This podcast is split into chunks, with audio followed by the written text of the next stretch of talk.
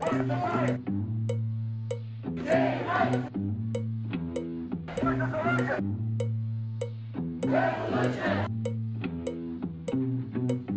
is Queer Histories, Queer Futures, presented by Last Call, a podcast about queer resistance in New Orleans and the people behind the movement. I'm Free Feral. And I'm Lane Kaplan Levenson.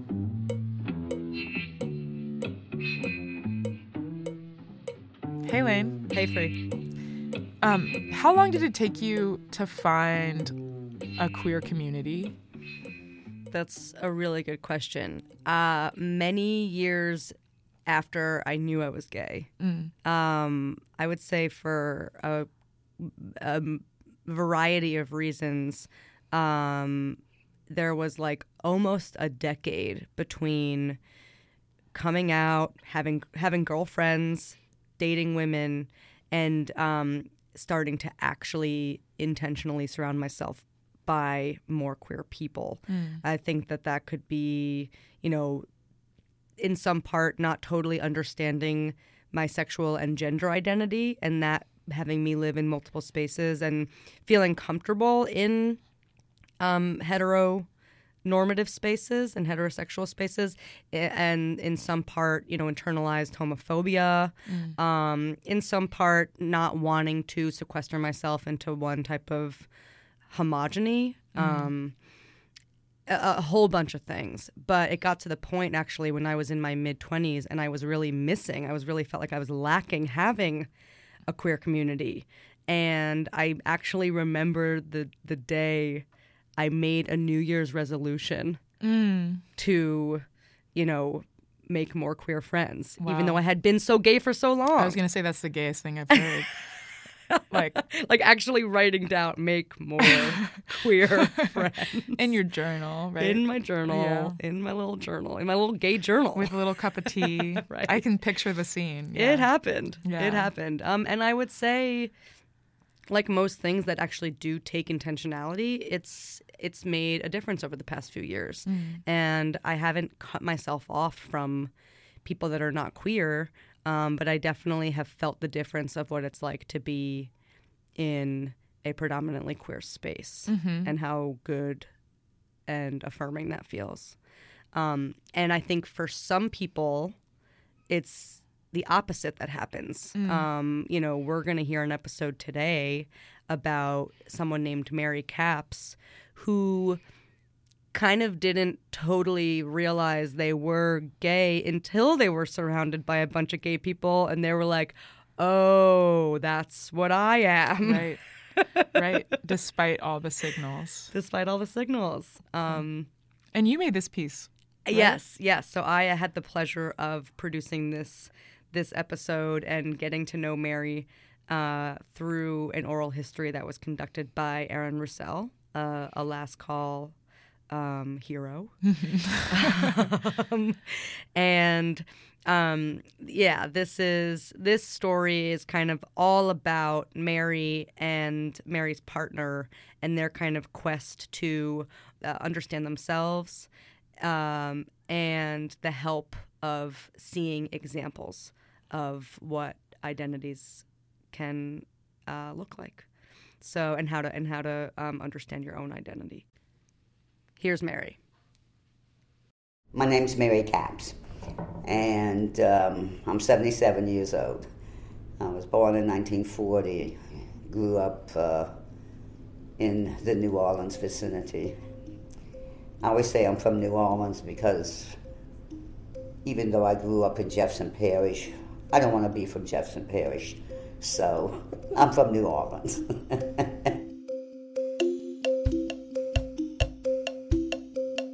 when I was growing up, queers were referred to in very nasty ways, and it was like this combination of sinful, evil, dirty. So the only references I heard to queer people were derogatory references. In many ways, I think I was fortunate not to identify as lesbian or queer in any way until early adulthood.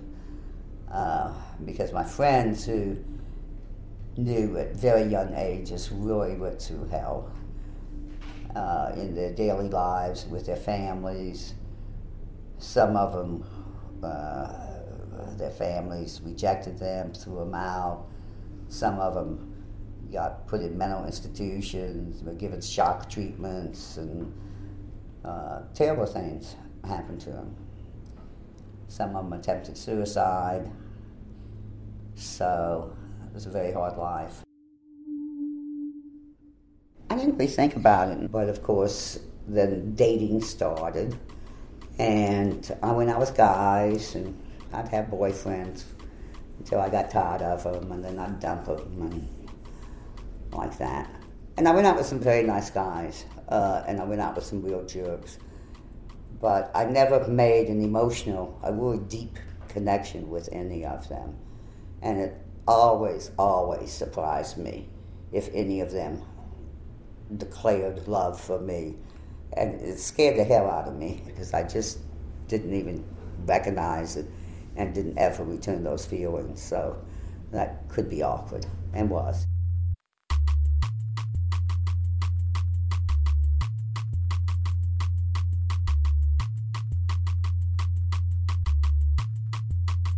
So it wasn't until I was in graduate school, and I became really great friends with uh, Virginia, who was the departmental secretary, three years older than me, and uh, single. And she hung out with graduate students. We all party together. After a while, there'd be many nights I'd stay at Virginia's apartment. And one night we just started kind of fooling around, as it were and suddenly became lovers. And that went on for some time. I remember asking Virginia one night, Virginia, do you think we're lesbians? She said, I don't know, but we're acting like it.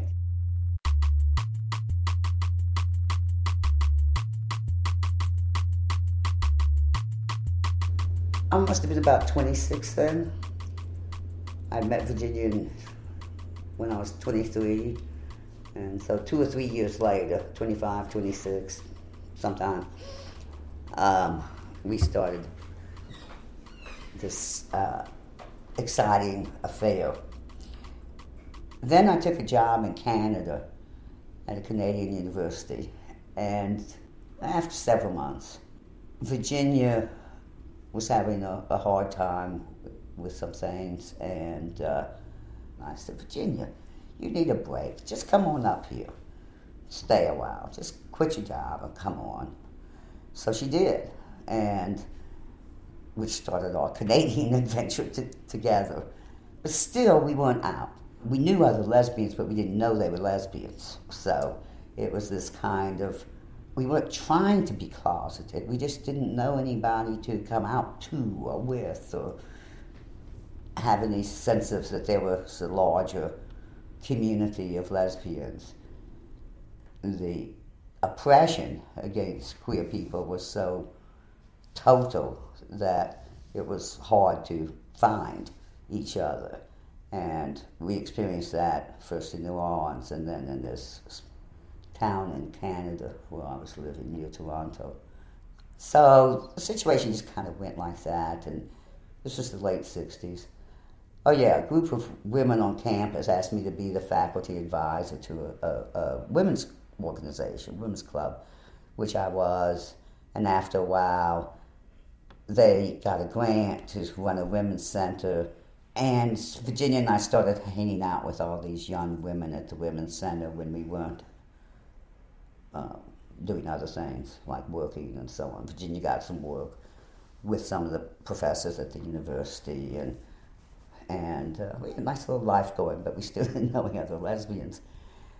Until one night we decided we would give this party at our apartment, and we had this huge party. And all kinds of people came. Some we knew, some we didn't. Mostly women, but some guys came. Um, and when it ended, there seemed to be a couple of women who were left at the apartment after everyone else went home. And so they were curious about lesbianism, and the four of us sat and talked and mm, hung out together, did some embracing, and just hung out. And after that, we got to know a couple of women who were lesbian. So that was cool.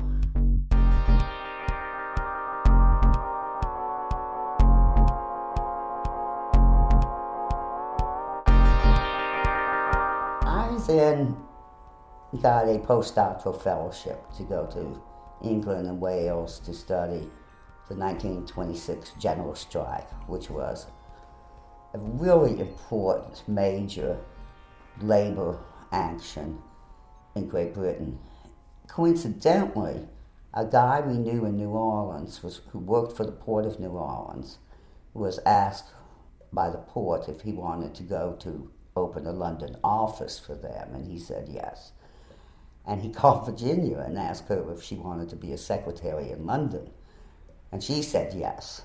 And so we all trooped off to London, which is our base.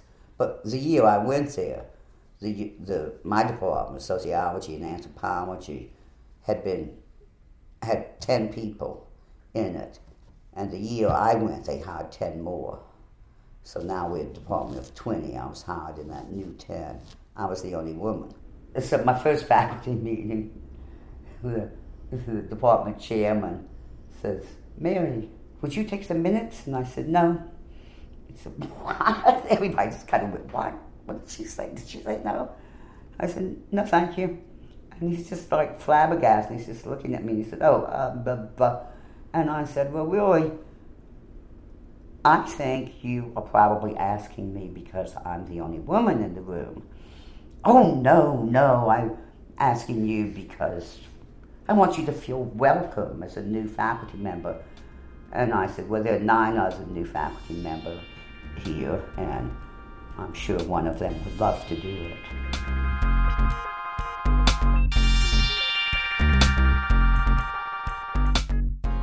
The first national women's conference was held in Great Britain. The meeting was called together by the socialist groups. And a whole lot of women, we started talking to each other. We decided we were going to go. So a lot of women from the different women's workshop groups decided to go. The group of lesbians that we've been meeting with in London decided to go. And uh, so we all go. And it was held in Scotland at a miners' vacation resort, um, which the miners' union owned, and uh, miners could could go there. And we got there, and the damn socialists had written all these papers on, about women and women in the movement. The male socialists had written these papers. And they wanted all these women to sit and listen while they read us these papers. And we're looking around and we're going, what is this bullshit? Virginia suggests that we walk out, so we walked out. And uh, but along the way, we just tell women of these different. We were in like an auditorium. Come on, let's go talk outside. We don't want to listen to these men. It's all let's figure out what we want to do. So we end up with most of the pe- women who they are there are outside, and these damn socialist men are still sitting on the stage reading their papers. And um, everyone quickly agrees that we're not going to listen to them. And since there's a hell of a lot more of us than there are of them, they have to go and give us the auditorium. So we go back in, and of course, some women just walk up on the stage and grab the mics and everything, and the guys start fighting, and the women quell them. End up, it was just hilarious, passing men over the heads of women you know, throwing them off the stage, women passing them over their heads to the back behind all of the women and dumping them on the floor and telling them to get out. And, um, it was really cool because they'd already paid for the place and done all this. So, you know, we have a nice few days ahead of ourselves. So then there's this discussion about what we're going to do. And the group of lesbians we have been meeting with says we need to organize together and we need to address things among ourselves, including race, class, sexuality. You know, some of the women are ooh. So people are uh, discussing that. Everyone gets turned on by the sexuality thing. So they decide let's let's uh, break up into smaller groups and talk about some of these things. and Virginia and I stick together, and we were in this small group. I don't know about twenty women, and somebody in our group says, "Oh, it's just too bad we didn't get a lesbian in our group." And I said, "How do you know?" And she looks around. She said, What? I said, Well, how do you know there's no lesbians in here? Maybe there are. Everybody starts looking around. It was just hilarious. And so finally somebody says, Well, um, are there any lesbians in this group? And Virginia said, Yeah. And I said, Yeah.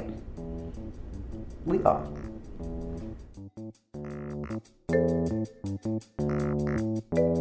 So all this time, though, Virginia and I are still not meeting lesbians. Nothing's really going on. And then we travel. We, we decided we wanted to go to Denmark for some reason, and Copenhagen. And we made a stop on the way in Amsterdam and talked with uh, some feminists in, in Amsterdam. And it was okay, but nothing much. But then we went to Copenhagen, and we arrived in Copenhagen right after the feminists, Danish feminists, had held a women's camp on one of the Danish islands. And I gather it was somewhat like the experience in the very early days that women had going to the Michigan Women's Music Festival. That these women arrived, there were women everywhere, no men. So immediately people, it's summertime, people start taking off their shirts, their bathing suits, their whatever. They're camping, they're singing, they're drinking, they're smoking dope, whatever they're doing. I don't know. I wasn't there.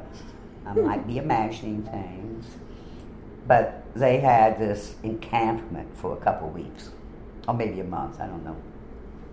And they came back energized and elated. And almost immediately took over some buildings in Copenhagen that were government buildings. They belonged to the Ministry of Education, I think, but nobody was using them. So they took them over. And we got to Copenhagen and we were looking for a place to stay, and I don't know how we heard about this place, but we did. And we went there and moved in and stayed there for a few days. And then a, a woman we had met invited us to come, come stay at her apartment, which was really cool because sleeping on the floor was getting a little tired and hard. And, and it was kind of crowded and all that. So we went to this woman, Jennifer Clark's house. She was from England, and she had, uh, years before, she knew she was a lesbian. She went on a trip looking for, to meet lesbians and met a lesbian from Denmark on the island of Sappho, Lesbo rather, and followed her back to Denmark. and the relationship didn't go anyplace. But she loved Denmark, and she settled there, and had been there I don't know how long when we met her. So we we went there. A lot of the women we met in Dan- Denmark were lesbians or were bi. At which point, Virginia and I looked at each other and said, Yes, we are lesbians. We know this for sure. And until then, it was kind of this well, if the two of us broke up, yeah, maybe we'd date men, maybe we'd date women, who knows? can hardly date women if we don't know any who indicate that they're lesbian or interested in it or whatever. So, so that went well.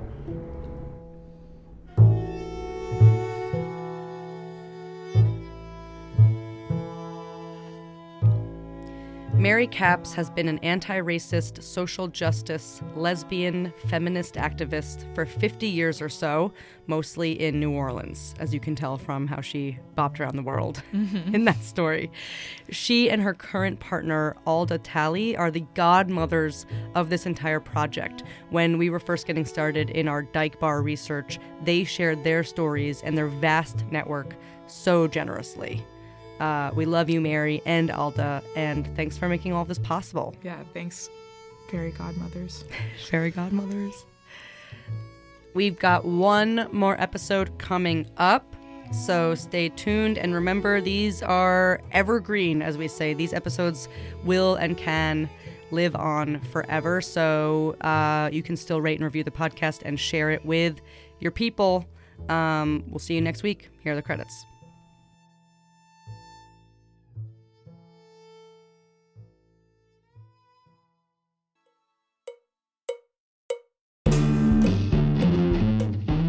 This project was created in partnership with the New Orleans LGBT Center and Alternate Roots through an Alternate Roots Partners in Action grant and through a network of Ensemble Theater's Net 10 Exchange Grant.